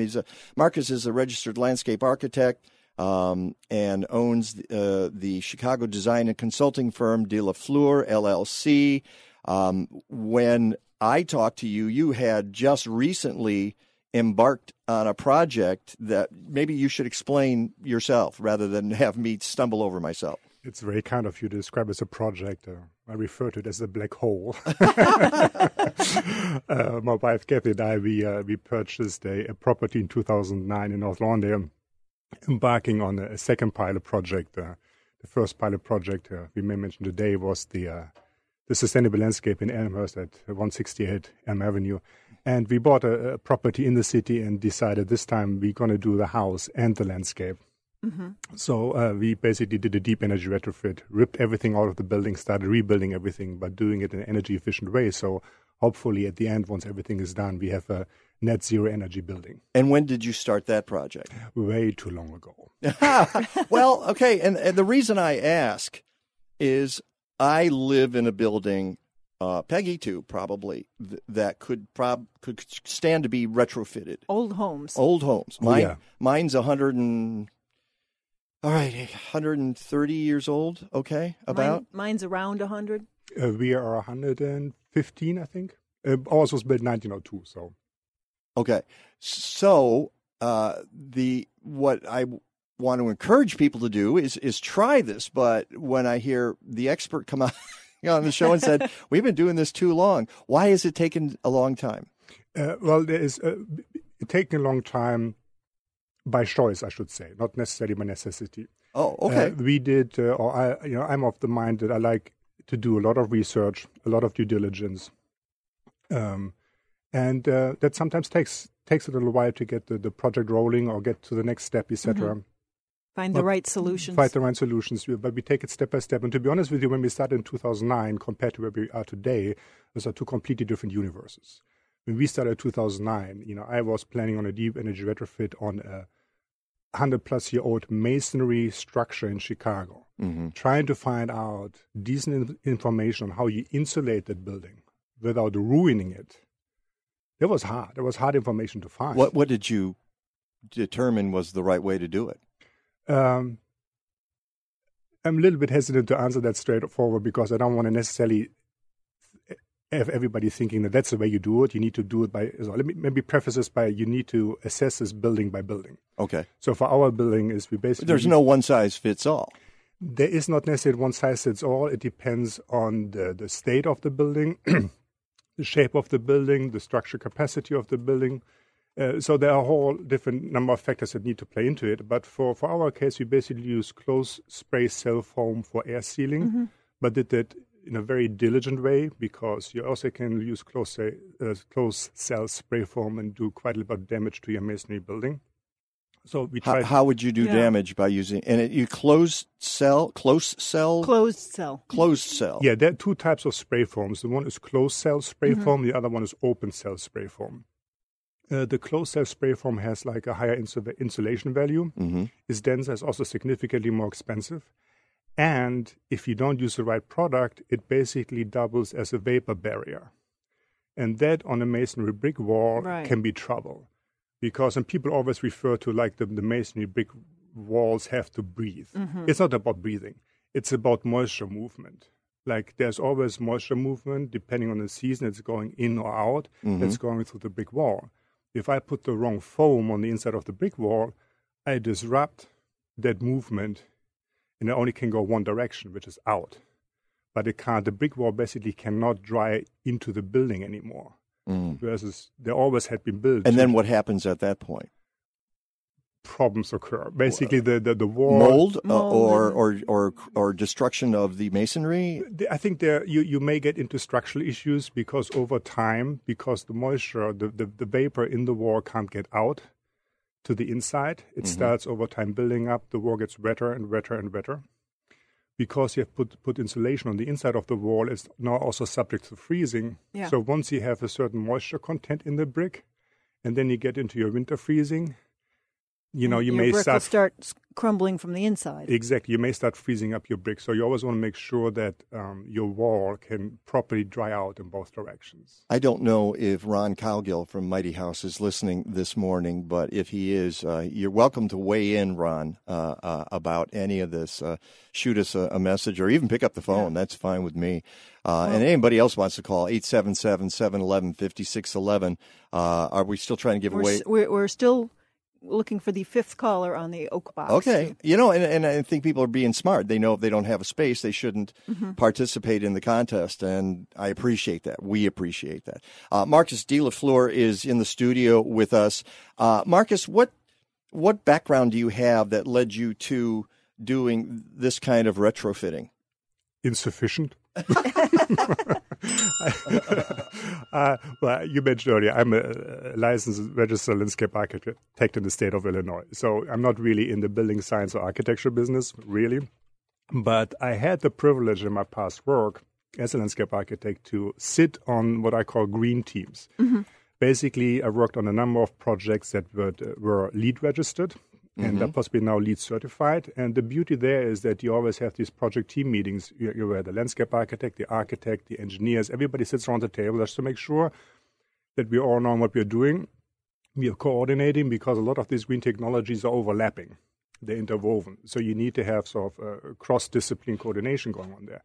And in that process, you know, I started to learn a lot about all these other disciplines. And not only that, but I also learned that, you know, all these, what we call like the green development on the building side, not only is it something that, you know, we may want to do because of the environment, but it is fiscally the very responsible thing to do. If you own a building, then, you know, for me it was a no-brainer to go green because in the long run it all pays off. It all pays back. Mm-hmm. So hopefully by the time my wife and I retire in the building, we won't be in a situation where we have to worry about how to pay our energy bills. Yeah. Because we basically don't have any. So those. What a wonderful thought that is. Yes.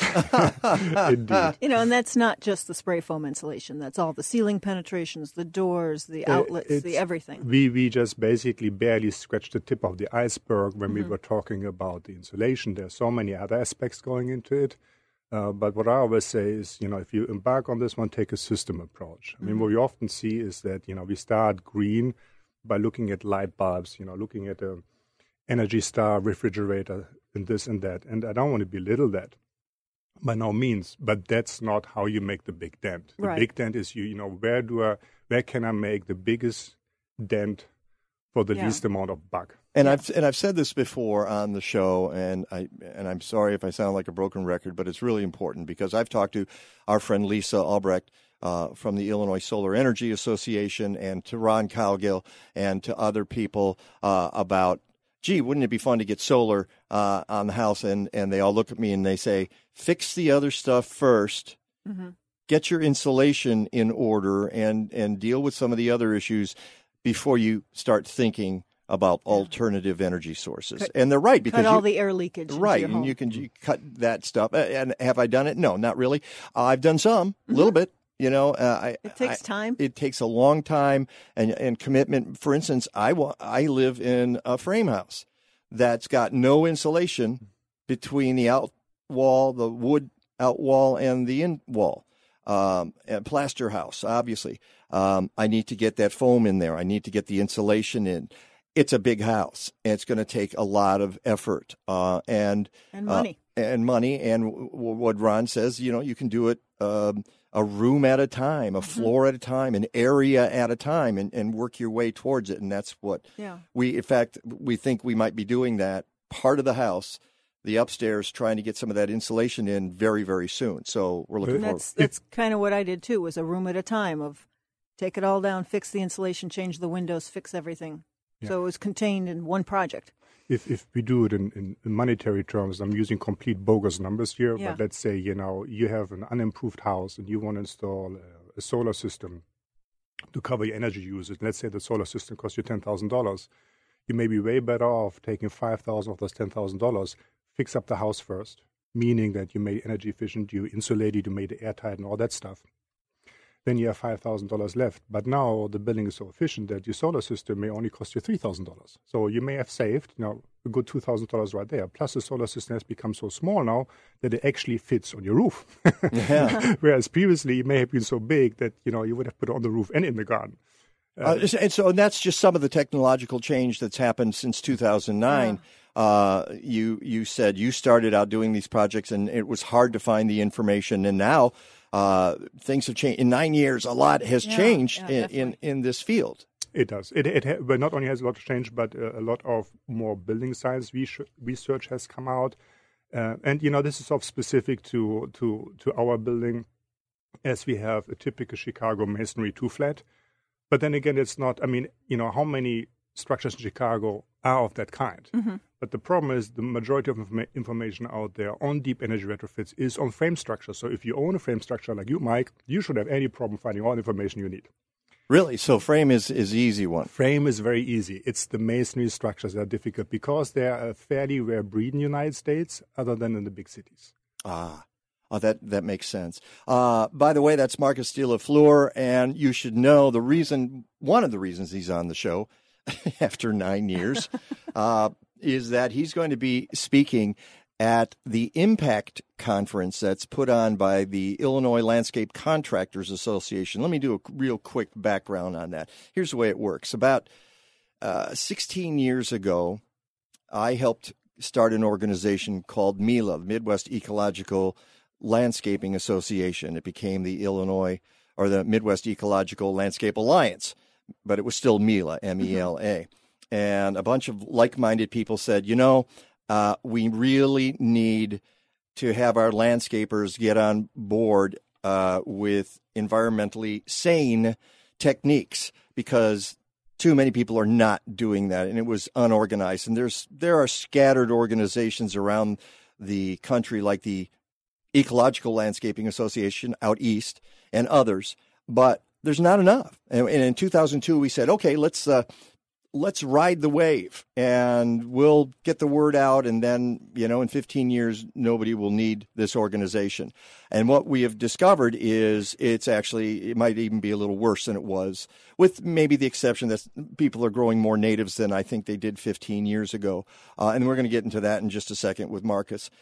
So the long story short, the organization ran out of money. It's the way those things go. Organizations live, they die. Fortunately, the Illinois Landscape Contractors Association saw the need for what we were doing in MILA, and I will be the first to admit that for many years, I helped start it. It ran off my computer for years, and then I just kind of ducked out and said, "I'm okay. Carry on, folks. Someone else's turn. Somebody else do it." And then so Ilka comes in and says, "Hey, we need this. We know your organization can't stay around anymore. How about we'll absorb some of the members into ours, and we'll have a sustainable committee that you can be on, and we'll put this conference together," because MILA used to put a conference together every year about sustainable landscaping. Well, this is the second year that ILCA has put on their Impact Conference, which is the Sustainable Landscaping Conference. And it was very successful last year. Peggy and I are going to be there this year. We're going to be doing Facebook Live from there on the 16th of October. And one of the speakers is Marcus. And what is it that you, and all the information, by the way, is at my website, mikenovak.net, or you can go to ilca.net/impact-conference, or just go to my website. So what do you plan to present at the Impact Conference, Marcus? I'm presenting on the subject of sustainable stormwater management. Mm-hmm. Which is all part of the footprint. I mean, we just were talking about insulation, that sort of thing, but you can't ignore the vegetation around your house, right? No, not really can you ignore the vegetation around the house, but because we are living in the Midwest, one of the most effective ways to do sustainable stormwater management is to actually combine it with the use of our native vegetation. That really begins to drive the system, particularly on the non-structural part, and we can talk on a little bit about what non-structural and structural means. Mm-hmm. Yeah, we definitely will, because we've got about a minute here, and then we're going to have to break. So, and one of the things that I want people to chew on before we come back is something you and I talked about the other day, which is it's great to plant natives in your yard, and we talk about it all the time. Mm-hmm. But as you say, it's hard to find people who will maintain those natives for you. It's hard to find the expertise. The people are possibly there, but we need the expertise. Well, it's kind of the same thing, isn't it? We're splitting hairs here. Okay, that's what we're going to talk about. It's the Mike Novak Show with Peggy Malecki. Marcus De La Fleur is in studio. We will be right back.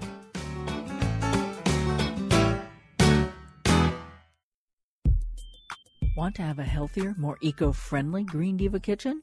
In a Green Diva Minute, you'll learn more and be on your way to living a deeper shade of green. The main characteristics of a Green Diva kitchen are that it produces delicious food, is healthy, eco-friendly, and low stress. Let's start by using more dish towels and cloth napkins because paper products make up 1/3 of municipal waste. Buying bulk dry goods saves money and reduces waste. Please recycle more. An estimated 80% of what Americans throw away is recyclable, yet our recycling rate is only 28%. Consider composting. It's easier than you think, and even if you live in an urban area, there are often municipal composting programs. And of course, always try to buy local and organic food whenever possible. I'm Green Diva Meg. Listen to over 500 Green Divas podcasts and learn lots of low-stress ways to live a deeper shade of green at thegreendivas.com. Whether it's March, July, September, or December, if you're a gardener, any time of year is perfect for a subscription to Chicagoland Gardening Magazine. It's the garden magazine for our region and one of the best gardening magazines in the country. Every issue features spectacular photos, articles by noted horticultural authorities, nursery owners, state extension agents, master gardeners, and more. There are columns like Ask the Garden Pros, regional reports, what to do in the garden, and even my column on the inside back page of every issue. I make up stuff and they pay me for it. Go figure. Chicagoland Gardening Magazine, a publication of state-by-state gardening magazines on newsstands everywhere. But go to chicagolandgardening.com and get a subscription. If you're in other parts of the Midwest or the South, try one of the 21 magazines in those regions by going to statebystategardening.com or call 888-265-3600. 888-265-3600. Your talk. This is Your Talk, only on 1590. Your Talk. WCGO, Evanston, Chicago. This is not normal.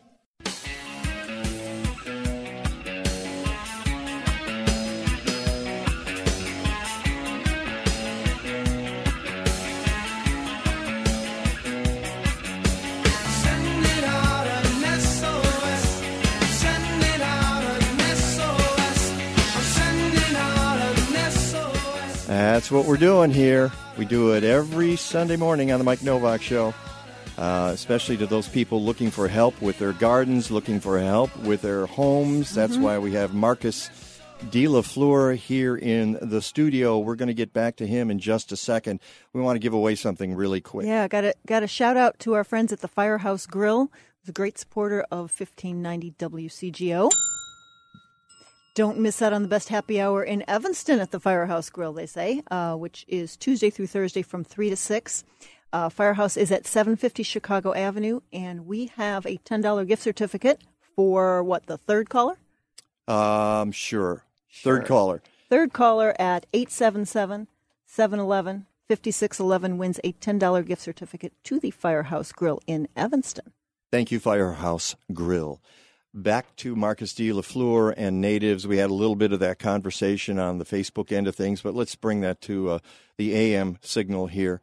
We were talking about leaving the Benjamins behind, which is part of the talk you're doing. Would you care to explain that one more time to the folks listening on the radio? Yeah, so my presentation is titled, help me out. What was the title again? Water in the Benjamins. Actually, blue and green, water in the Benjamins. Blue and green, water in the Benjamins. So how the title came about is that we talked about a bit earlier that it's hard to find the expertise to actually maintain some of these native landscapes. Now, there are tons of landscape companies and landscape crews out there that, maintain our status quo landscape. They know their job very well. They do very well on that one. My argument is these companies don't have to give anything up while taking one or two of their crews and begin to train them on the maintenance of some of these native landscapes. If they don't have the contracts to maintain native landscapes, those crews can continue to do what they do with the status quo landscapes, no problem at all. But the moment the first request for proposal rolls in, they would have those crews ready to dip into that marketplace. And by basically ignoring that marketplace and not training one or two of their crews on the natives, they're leaving money on the table because the native landscapes are out there. And we are basically on the designer and engineering side, we are basically sort of in a holding pattern in that we would like to design and install many, many more of those. But sometimes we sort of have to hold back because we don't have access to the crews to maintain them. Because you don't really want to build and install a landscape without knowing that it can be maintained properly so that the investment actually comes through. So it's this catch-22. Well, I have some opinions on this, having been involved with landscapers over the years. One of which is, in my experience, and I could be wrong about this, I think it's harder to find somebody who's going to maintain a landscape than put it in. A lot of designers, installers, they want to throw that puppy in there and then walk away, and because we're done, we're moving on to the next thing here. It seems to me the maintenance is the hard part. And that's why you can't find it, which leads to my other question. It's something we talked about the other day, which is when people sell you on native plants, they say they kind of take care of themselves. Once they're established, you don't have to add pesticides. Yeah. And you're right. And watering is less of a requirement and that sort of thing. What's the flaw in that argument? The flaw in that argument is that saying a landscape takes care of itself rings true as much as saying your car takes care of itself. No, it doesn't. You need to do... listen, I tell people they want a no-maintenance landscape. I say there's no such thing. Even if you put plastic, even if you put AstroTurf and plastic use, you would have to do some maintenance. Absolutely. And there are different level of maintenance input that certain landscapes require. I give you that. Some of them are higher maintenance, some of them are lower maintenance, but the maintenance free landscape, that's a dream we are chasing. That doesn't really exist. So with that in mind, no matter what you do, you will need to have some maintenance that has to go into the landscape to sustain it over the long term. And this is what you're not finding in the industry. It's a mindset thing. On the design side, a lot of times we sort of sell that product like you're taking it out of the store and you're wearing it once and then it goes in the closet. But that doesn't work with landscapes. You need to sort of keep them maintained. And again, like I said earlier, depending on what landscape you have, it may take more maintenance, it may take less maintenance. What I would like to think is that some of the native installations we have, overall, the course of a year may take less than an equivalent conventional landscape. And that is, let's say, if I replace native vegetation with turf grass, that's an unfair comparison. But if I compare like a native planting with a conventional planting, then the native one may come out ahead, because that overall may require less maintenance than the conventional planting. Well, I think of the conventional planting, if you have hydrangeas or pachysandra or almost any kind of ornamental roses, mm-hmm. They all require work. Mm-hmm. But natives do too, because in the spring, say you've got grasses, you're going to probably cut those to the ground. So you've got to come out and do some maintenance in the spring to rejuvenate the landscape that you have. The highest concentration of maintenance does occur in the spring, and in some cases you may need to cut stuff back, spring cleaning as we call it, or some call it. But actually, for the native vegetation, what you really would like to do, if you can, you would like to burn it back, burn it down. But a lot of places can't do that. So that is also a myth. Oh, really? Yes. I mean, okay, if you have your rain garden with native vegetation coming right up to your vinyl siding, then of course you don't want to burn that. Mm-hmm. But you'd be surprised how many smaller native landscapes you actually can burn. And again, there are professionals out there that do that for a living. If you're unsure, call them. They come out, they take a look, and they will let you know, yes, you can burn this one, or no, you cannot burn this one, because they know what to look for. And is that part of the maintenance that you're talking about? The native vegetation of our prairies is what we call a pyrophytic ecosystem. They basically have evolved with fire. So by burning them back every spring, I really get the most out of the landscape year after year after year, because those plants respond extraordinarily well to the fire treatment. But the point I'm making is this the kind of maintenance that you can't find? That is part of it. Actually, finding that maintenance is almost a little bit easier than finding then a crew who can come back for the rest of the summer to check for the voluntary species that grow in the plantings that we don't want, that we want to keep under control, that we want to pull out. Right. That expertise is almost a bit harder to find. That's hard. Yes. Mm-hmm. It is. I mean, let's take, for example, something we're going to talk about on this show very, very soon, because I've talked about it before, which is the weed ordinance in Chicago and in other cities, where people get fined $600 because they're growing native plants, and the city says, well, the law tells you can't have anything above 10 inches in your yard, and so they slap these fines on people, and the city workers have no idea. They can't tell the difference between overgrown turf grass and native plantings, and that's insane. That's nuts. And that just tells you that there's no education out there for these municipal workers. But this is part of the issues too. But we only have a few more minutes. I want to get to something that you work on a lot, and that we haven't really touched on. We've only touched a little bit is water maintenance on your property. That's mm-hmm. that's a big deal too, because I assume, I look at my own property and I go, it's chaos, the water maintenance. Now, in my backyard, it's better than my neighbors, if only because I'm a gardener and my yard is not compacted mm-hmm. beyond all repair, mm-hmm. whereas the compacted lawn next door becomes a lake in a rainstorm. Mine drains. But part of that lake comes into my yard mm-hmm. because they have compacted soil. So we're not really paying attention to water management on our properties, are we? No, we don't. And those are the calls I'm getting. People basically having flooding issues on their property at the small scale, the big scale. That's why I come in usually. I do a lot of residential work where I'm analyzing what's going on and then make my recommendations how we could fix it. That is where the sustainable stormwater management treatment can come in. We can work in terms of with biospace, rain gardens, we can do rainwater harvesting, we can do all sorts of measures to actually take what previously has been considered waste, which is rainfall, and actually turn it into an asset, which is water, and move it through and into the landscape in a way that makes sense, in a way that fits the original historic hydrology, and thus we can significantly reduce the risk of flooding. And folks, if they want that information, they can just go to your website and then contact you. It is De La Fleur, and that's spelled DELAFLEUR.com. You have a blog as well, so you write about these things. I've been meaning to talk to you for 9 years about coming to my house and how do I get you got to understand, I live smack in the middle of the city, and the house next to me is 5 feet away.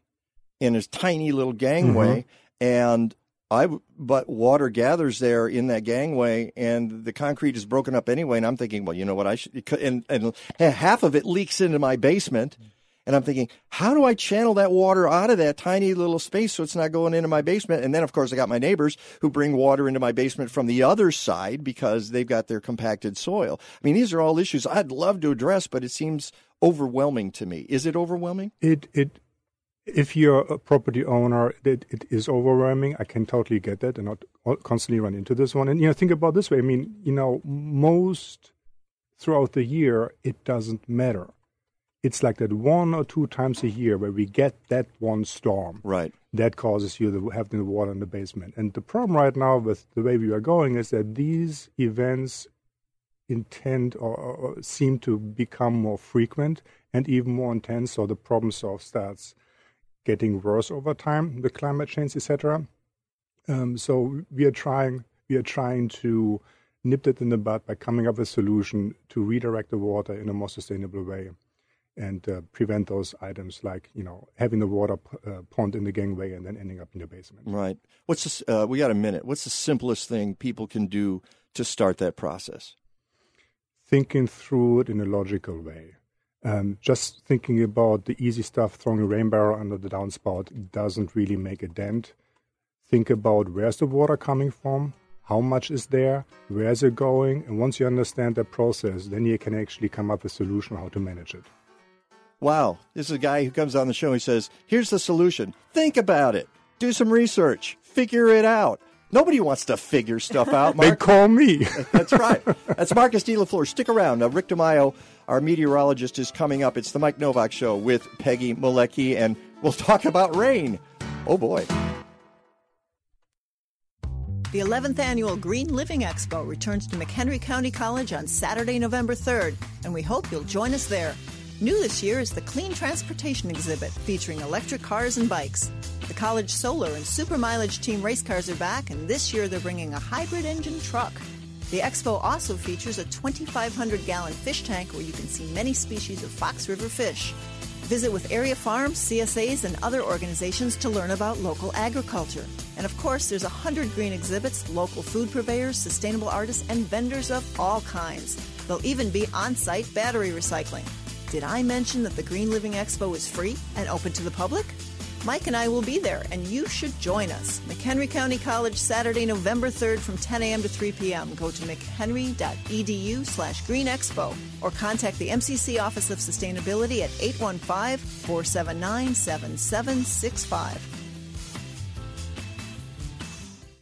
DNR Services Unlimited has been serving the north and northwest suburbs since 1992. They can take care of those little problems that never get done. They perform complete bathroom, basement, and kitchen remodels, and if you're looking for a complete home makeover, they can handle that too. Visit their website at restorethenorthshore.com or give them a call at 847-998-1687. That's restorethenorthshore.com or give them a call at 847-998-1687. It'll be easy to find someone cheaper, but a lot harder to find someone better.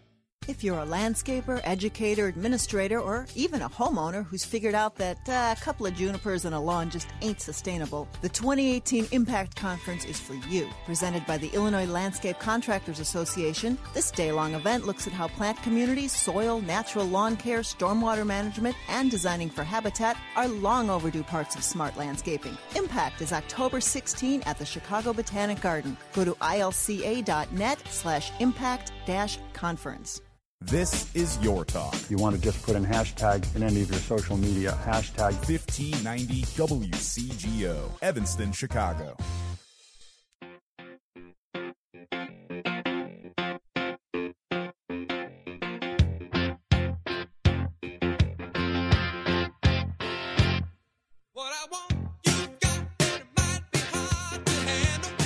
Welcome back to the Mike Novak Show. One of the people in the world who makes my dreams come true is, you saw where I was going with that, Peggy, didn't you?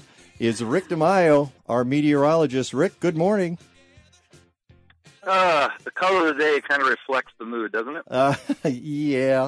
Yeah, but things change. Things get better.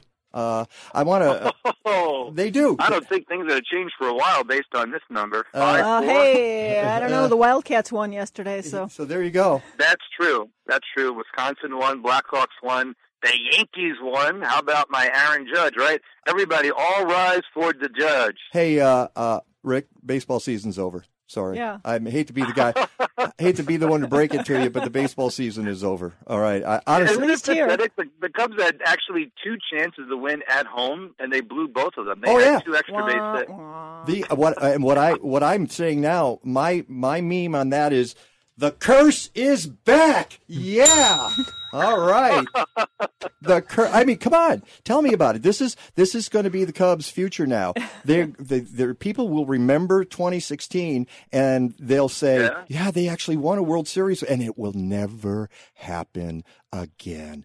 Ever. Isn't that amazing? Because when the White Sox won in 2005, it was like, "Wow, this is great. We had a great team." And 13 years later, when the Bears won in '85. It's been 33 years since the Super Bowl victory. That's unbelievable. That's Chicago. 33 years. Mm-hmm. That's how Chicago rolls. Okay? You know? Yep. So, hey, listen, I want to introduce you to Marcus De La Fleur, landscape architect. He's in the studio with us, and before you got on board, we were talking about drainage in your yard. I was listening to you guys. Yeah, by the way, am I the fifth caller? Do I win that oak box? I'm just wondering. If you wanted, we could probably arrange that. So at least get you a Firehouse Grill gift certificate. You have room on your property there for oak trees, don't you? I have room on my property other than an apartment. I don't know if I have. I have to cut down a few other trees. Oh, well then. And put an oak tree. Well then, you're not eligible. Okay. No, I'm not. But they did cut down a tree about 2 months ago on my corner, which we knew was dying a long time ago. And now they just leave the stumps in the ground. So what's up with that? You know, so that's your next new plan, Mike and Peg, is what to do with the stumps in Chicago. All the trees they keep cutting down. Wait. That's an easy one. They grind them now. They've got the technology to just grind those stumps out. So that'll probably happen. I think that'll happen soon. They have the technology. It's a different crew. It's another thing, right? It's probably a different crew that comes by. I don't know. Yeah, probably. About a year or two later. once we get the Supreme Court to go the other way, that's when the stumps will be removed, I guess. Listen, right? I got played by the Forestry Department a few years ago when they were doing the sewers in my street, and they ripped up the trees like crazy. You know, the trucks come and they just bump into their jagged branches. And I had the Forestry Department on the show, and I said, "Hey, you guys going to come and fix that?" "Oh, don't worry, we'll be out there real soon." Still waiting? Yeah, I'm still waiting for some of it. Still waiting. Yeah. I think you got it all wrong. Well, we were talking about weather and drainage, right? Marcus, what were you going to say there? I'm sorry. You look at the budget, there is no money left for park benches, so all we get is stumps. There you go. I like that. That's one. Here is your park bench. Exactly. Have a stump. Exactly. So, we're talking about, Marcus brought up how climate change is creating these intense storms, and the manifestation of climate change in the Midwest is not necessarily solid rainfall, but these storms that just dump all this rain. Oh, yeah. And it happens a couple of times a year, and the rest of the time as a homeowner, you're not thinking about it. But then when you see a forecast, then I have you on the show and you say, "Yeah, we could get 2 or 3 inches out of this," I start thinking, basement watch. Mm-hmm. I'm on basement watch. Mm-hmm. Yeah, I mean, it seems like that's more the norm now, and it's not so much the change, it's the variability. It's this high degrees of variability, it's up and down, of very, very dry weather and then very, very wet weather. And what people don't realize sometimes is when you have really, really dry weather for 2 or 3 weeks, the ground almost acts like concrete, so it doesn't absorb when you get really, really wet weather. So it kind of works in the favor of flooding in two ways. You get a lot of rain for a long period of time. The ground can't soak it up. You get flooding. You get dry weather for many, many weeks, and all of a sudden you get a lot of rain. The ground can't soak it up because it's too hard. So you almost get it in two different ways, and the phenomenal amounts of rain, again, 4 inches across northern Boone and Ogle County Friday night into Saturday. We got probably about a half inch to a quarter inch last night. We'll probably get another half inch to maybe inch today into tonight, but thankfully we'll dry out a little bit from Monday, Tuesday, but then it looks very, very wet around here the second half of Wednesday, and thankfully the remnants of now what looks like to be developing tropical depression, tropical storm, and eventually, believe it or not, guys, Category 1 Hurricane Michael, which could reach the Gulf Coast by Tuesday night, is going to produce more flooding rains in the Ohio Valley. Yeah, that's breaking news. Yeah, okay, wow. Yeah, I saw. And now that you're telling us it might become a Category 1 hurricane, Marcus wanted to throw in a quick comment here. Yeah, because really interestingly, what Rick was mentioning, like if it's really dry, the ground almost gets like concrete and has a hard time to absorb water. And there's a lot to it, particularly if you talk about turf grass. Yet, if you switch that landscape over to some of the native vegetation, the prairie vegetation, and get a really good matrix in there, that's a very different issue.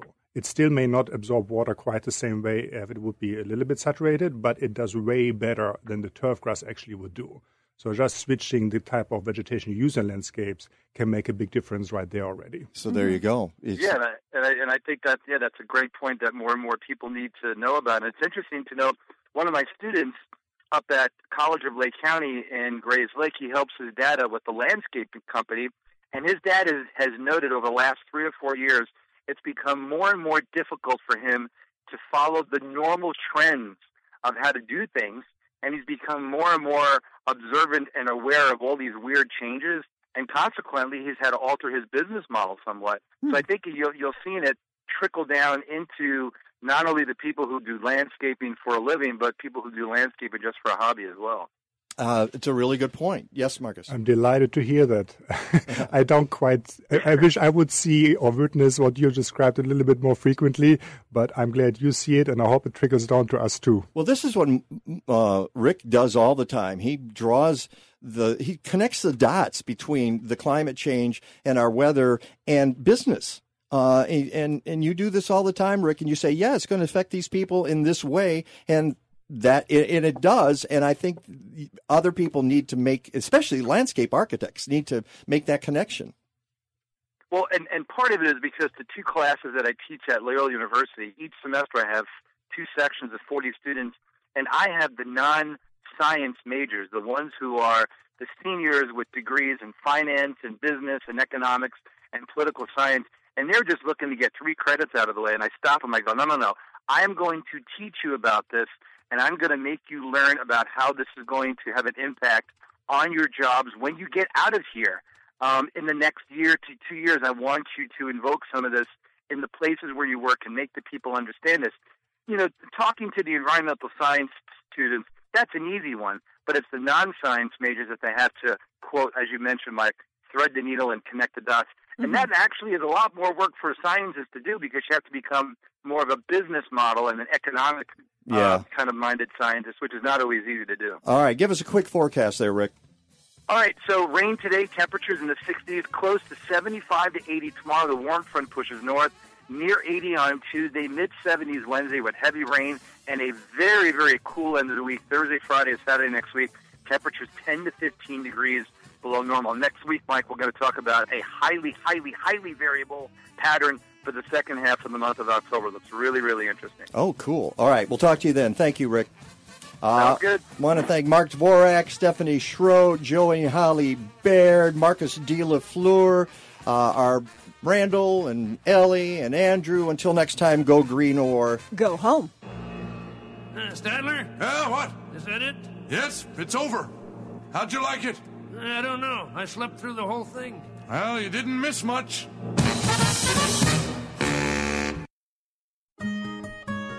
Hey, this is Peggy. When I speak at local events, people often ask me, aren't you the Peggy in Natural Awakenings ads? And that makes me happy, because it reminds me that Chicagoans want to lead healthier lives. And Natural Awakenings magazine helps them do just that. Natural Awakenings is the greenest, healthiest magazine in the Chicago area. Each month, we bring you the latest information about health and wellness, complementary medicine, fitness and exercise, raising healthy kids, and even keeping your pets healthy. You'll find articles about healthy homes, too, including gardening, energy efficiency, and green living. And if you love good food, you'll always find tasty recipes and healthy cooking hints. Check out our monthly calendar. It's full of events to keep you connected. Natural Awakenings is available in more than 1,100 locations throughout the city, as well as suburban Cook, Lake, and McHenry counties. And it's free. Or visit us at nachicago.com. Natural Awakenings. Feel good, live simply, laugh more.